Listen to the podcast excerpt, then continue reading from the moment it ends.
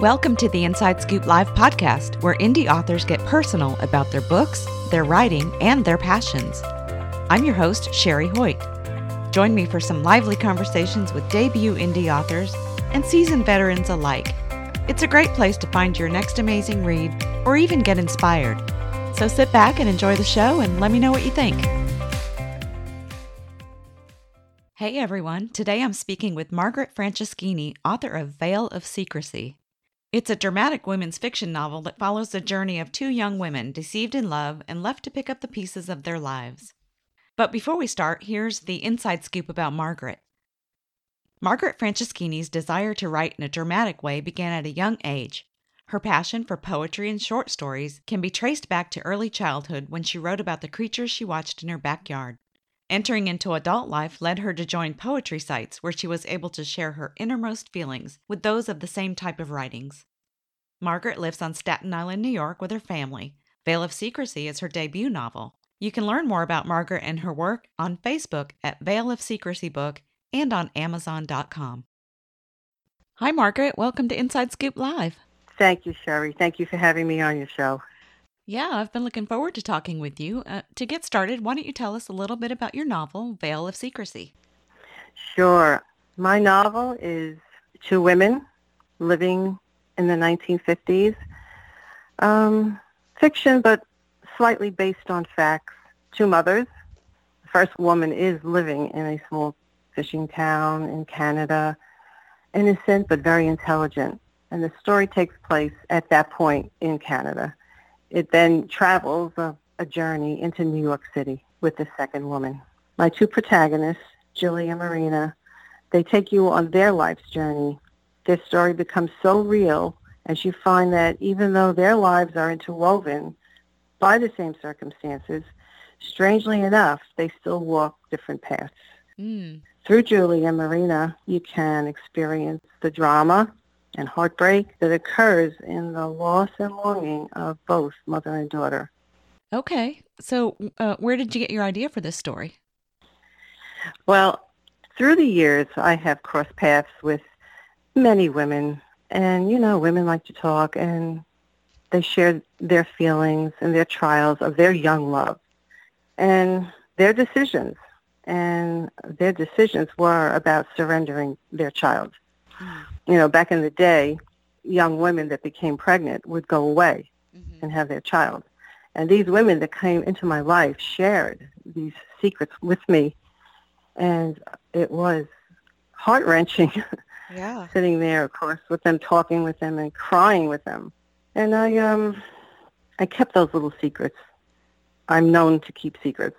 So I kept those little secrets in my heart. And as the years went on, I realized that, my goodness, these secrets are 30 years old. Mm. And maybe I could write about it, but make it fiction because I would never want to expose anyone's secrets or business. And the word secret just kind of stuck in my mind. And I said, oh, it's secret. It could be a veil. They carried a veil all their lives. And that's how the title of my book evolved. Now, how did these women who shared with you come to share? Is that like just through friendship or is that part of your mm-hmm. profession?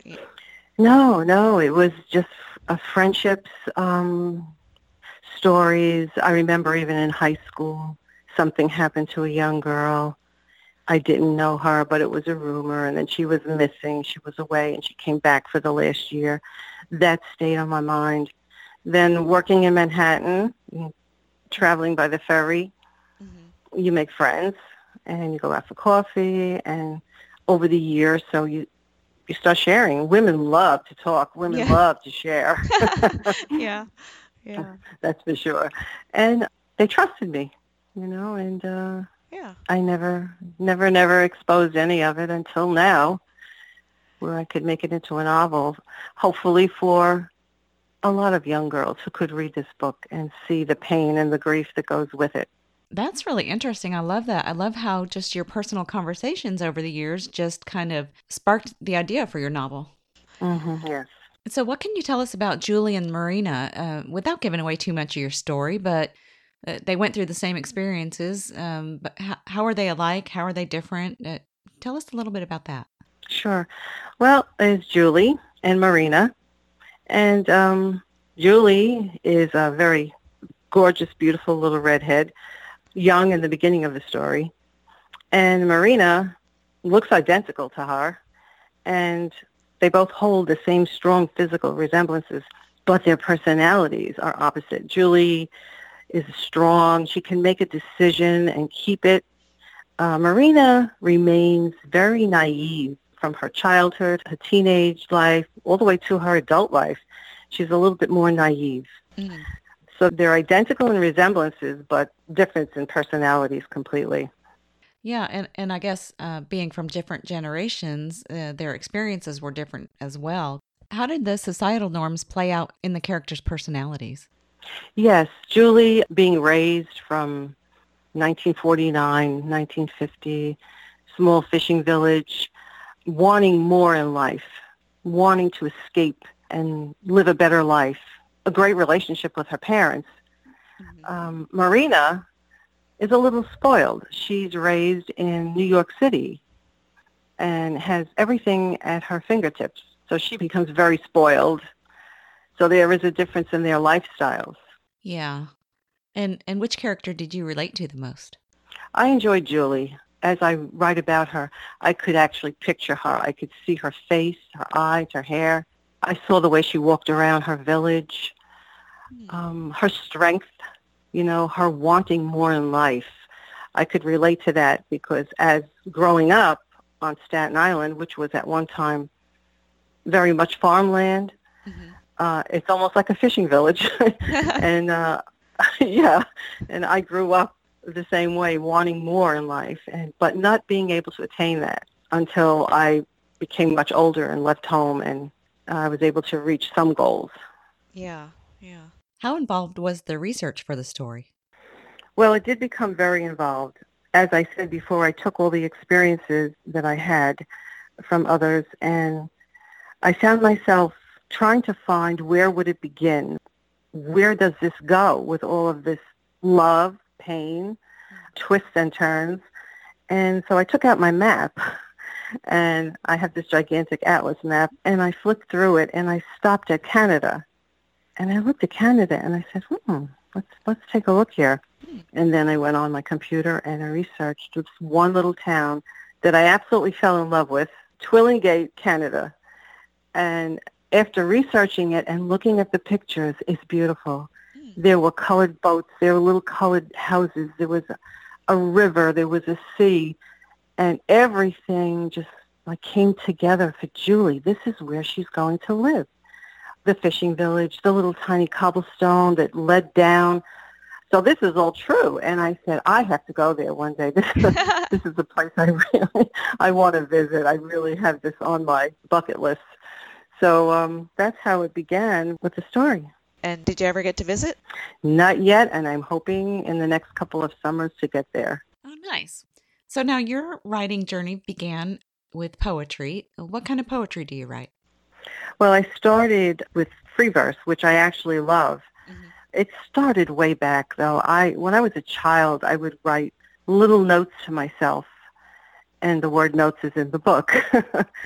and then I would I would save them and then you know, then you grow up and you're a teenager, you throw them out, you know. And then I started writing other things. And uh, then I met my husband and I started really taking off with poetry and I I wrote him a book of poetry. Mm. And I kept going. I joined poetry sites and submitted many poems and they were accepted and they were on the poetry sites. One is in a book and it's just like every day, uh, whatever the mood is. If I'm in a cranky mood, I'll write a cranky poem. if I'm in a good, yeah, if I'm in a good mood and a, a romantic mood, so it starts like that, like a free verse, and then I ended up even writing a few ballads which take a lot of time, you know, a lot of, a lot of time. But I love it. I love the rhyming, and so that's that's how my poetry started. Yeah, I love that. Now, what inspired you to switch gears and say, "Hey, I'm going to write a novel"? Mm, well, that was an emotional moment for me. I had been talking to other people and they had shared more at my age, and, and women are still sharing. It's amazing. and I, um, yeah. So I, I looked back, I thought back, and I, I started putting it all together, and then I realized that this happened from 1920s, 1930s, that this could happen to any young girl across the globe. And with that, that's how I started my first line. It mm-hmm. could happen. Mm-hmm. And I took it from there and it just unfolded into a story. So, what are the main differences between writing poetry and writing a novel? Well, I found that writing my poetry, I'm talking about my, my emotions, my loves, mm-hmm. my feelings. It describes that. But then when I shift into a novel, I realize that I'm moving into a setting a background, characters that are very much alive to me.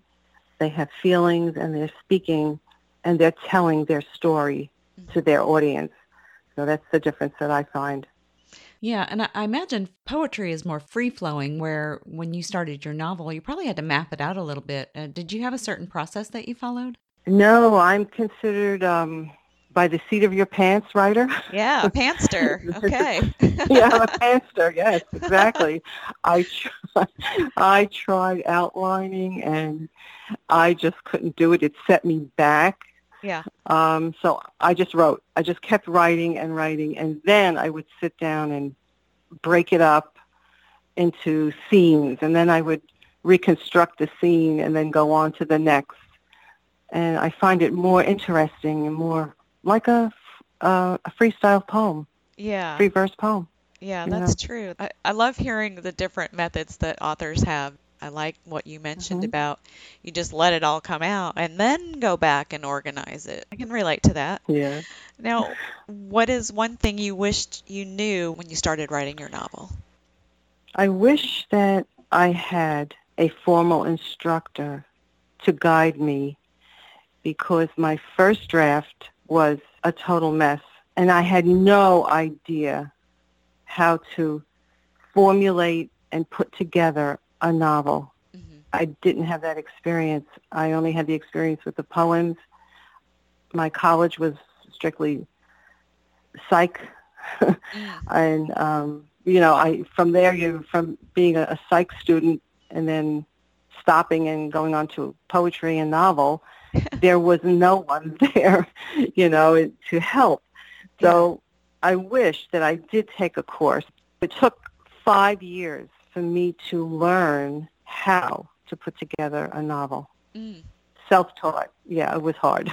Yeah. Well, you know, some people learn by doing, um, and I think I'm one of those people as well. I think self-taught is the best way to learn, for me anyway. No, you're right. It's true. So what do you like to do when you're not writing? Well, I have a grandson mm. who takes up a lot of my time. Uh, so I I am retired. I'm retired from the Department of Education, and since I retired, I've been helping my daughter and taking care of my little grandson. Uh, I enjoy baking a lot. Uh, fattening foods, fattening desserts are the best. Oh, coming to um, your house. yeah, yeah, sure. Come on. Next time you visit New York, you're here. Uh, but you know the strange thing that even while I'm baking, I'm I have another scene going on in my head. I'm reading a recipe, but there's a scene of, yeah. of something else, something new, and it's like it's like oh, go away for a minute, please. Let me just do this. But it just keeps coming back with a new scene and a new character. Oh, so I love that. Just, yeah, it never leaves. yeah, well, it must be your true calling. Yeah, yeah, I think so. now, enjoying it too. Yeah, good. What do your family and friends think about your writing? How do they support your writing career? Well, they were in shock to begin with hmm. because as my title is Veil of Secrecy, I am a big secret. I, I do keep a lot of secrets. I keep everything inside. So while I'm writing this, no one knows. My husband kind of had an idea, you know, why are you going upstairs and hiding? I said, well, I have to write, you know. So he's thinking poetry. and here I am writing. and um, when the book finally was accepted, that's when I figured I'd better tell everyone. So I told my kids, and they said, what? you? yeah, mom knows some things. Yeah. Then my doctor was like the most shocked when I I finally told him we've known him for like 40 years, Mm. and I told him what was about to happen, and he just looked at me and he said, "You kept this a secret all these years? You never told me?" I said, "No." I said, "Bill, I'll give you a copy." So everybody was in shock, but I have to say they were 100% with me. hmm They supported me. They supported me when they found out. They told me to keep going. They insisted that I spend time writing a sequel, which I will not. Really? yes, because as I ended Veil of Secrecy, and I don't want to give away the ending, hmm I felt like it was the end. There is no further walk for Marina to take it to a a real level. If this really did happen, there would be no going back. Yeah. And Mhm. not every book is a series. So, yeah, if, if it's a Mhm. good stopping point, then yeah, just on to the next Yeah. project. Yeah. Yeah, exactly. well, how did it feel sharing your work with them for the first time? At first, I was a, yeah a little nervous. I was worried about how they would react to when I told them the title. Mm. But they said, "Okay, what is it about?" And I just gave them a brief synopsis. I actually wrote it out and had them read it, and they said, "Wow, how could you think of something like this?" I says, "I have no idea." I said, "This is a secret. I can't give it away." yeah. So they were they were with me all the way. I have to say. That's nice. I love that. Now, are you a big reader and what do you like to read? I enjoy reading, yes. Um, this took me away from a lot of quiet time reading for myself. hmm But, you know, as a teenager growing up and working in Manhattan, always carrying a book in your hand, uh, whatever books were out at that time, I was reading. My favorite book of all time, which I still have and I will never ever get rid of it, is The Illustrated Man by Ray Bradbury. Yes, I've I actually read that book. Yes. The- You have, Yes. okay, because I don't think that the young people today have read this book. But yeah, the 1951 edition is my favorite of all time, and um, it leads me into saying how I love sci-fi and I love fantasy and um, secrets. Yeah. yeah. Yeah. Yeah, I I think at one point I decided, you know, I'm going to go back and read some of these classics. And so that was one of the first ones I chose. And of course, I love short stories anyway, so, you know, that was yes, that's a great read. Yeah. Oh, it is. It's wonderful. Which writers have inspired your own work as an author?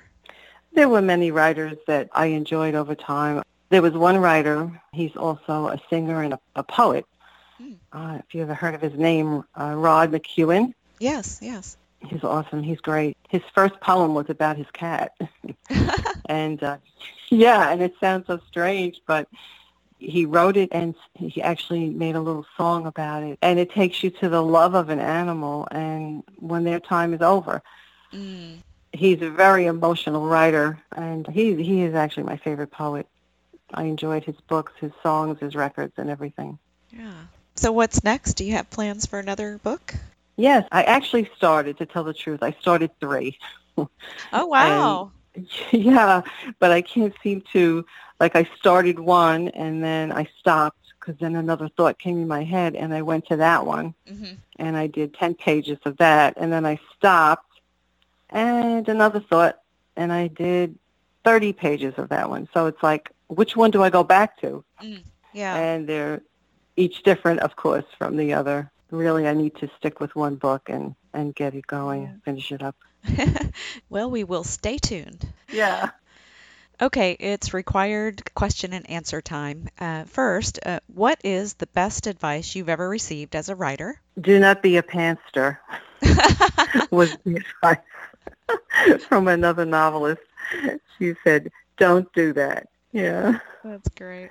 Uh, I recently went to a gathering and I met a few authors, and they were very encouraging. They did not read my book yet, but we talked about it, and they were very encouraging to me, and, and I, I feel good about it. Oh, yeah, absolutely. What advice can you give to aspiring authors? Well, as I do, let your imagination flow. Start with your first thought. Continue and work hard with that. Don't veer off to another like I've done. stay with it, keep writing, always research. It's like the best when you have a thought and you research it, you find so many other, like a, a web. There's so many other routes to follow. Mm. Continue with that. Enjoy each step of the way. Let nothing get in your way. Just keep going, keep going, and don't let anything stop you. And love it. Fall in love with your writing. Fall in love with your characters. That's great advice. Well, Margaret, thank you so much for sharing with us today. It was certainly a pleasure hearing and learning more about you and your work. Thank you, Sherry. I thank you very much. Thank you for joining me today for my interview with Margaret Franceschini, author of Veil of Secrecy. You can learn more about Margaret and her work uh, by checking out the links below in the show notes. And while you're here, be sure to check out a few of the other interviews on Inside Scoop Live.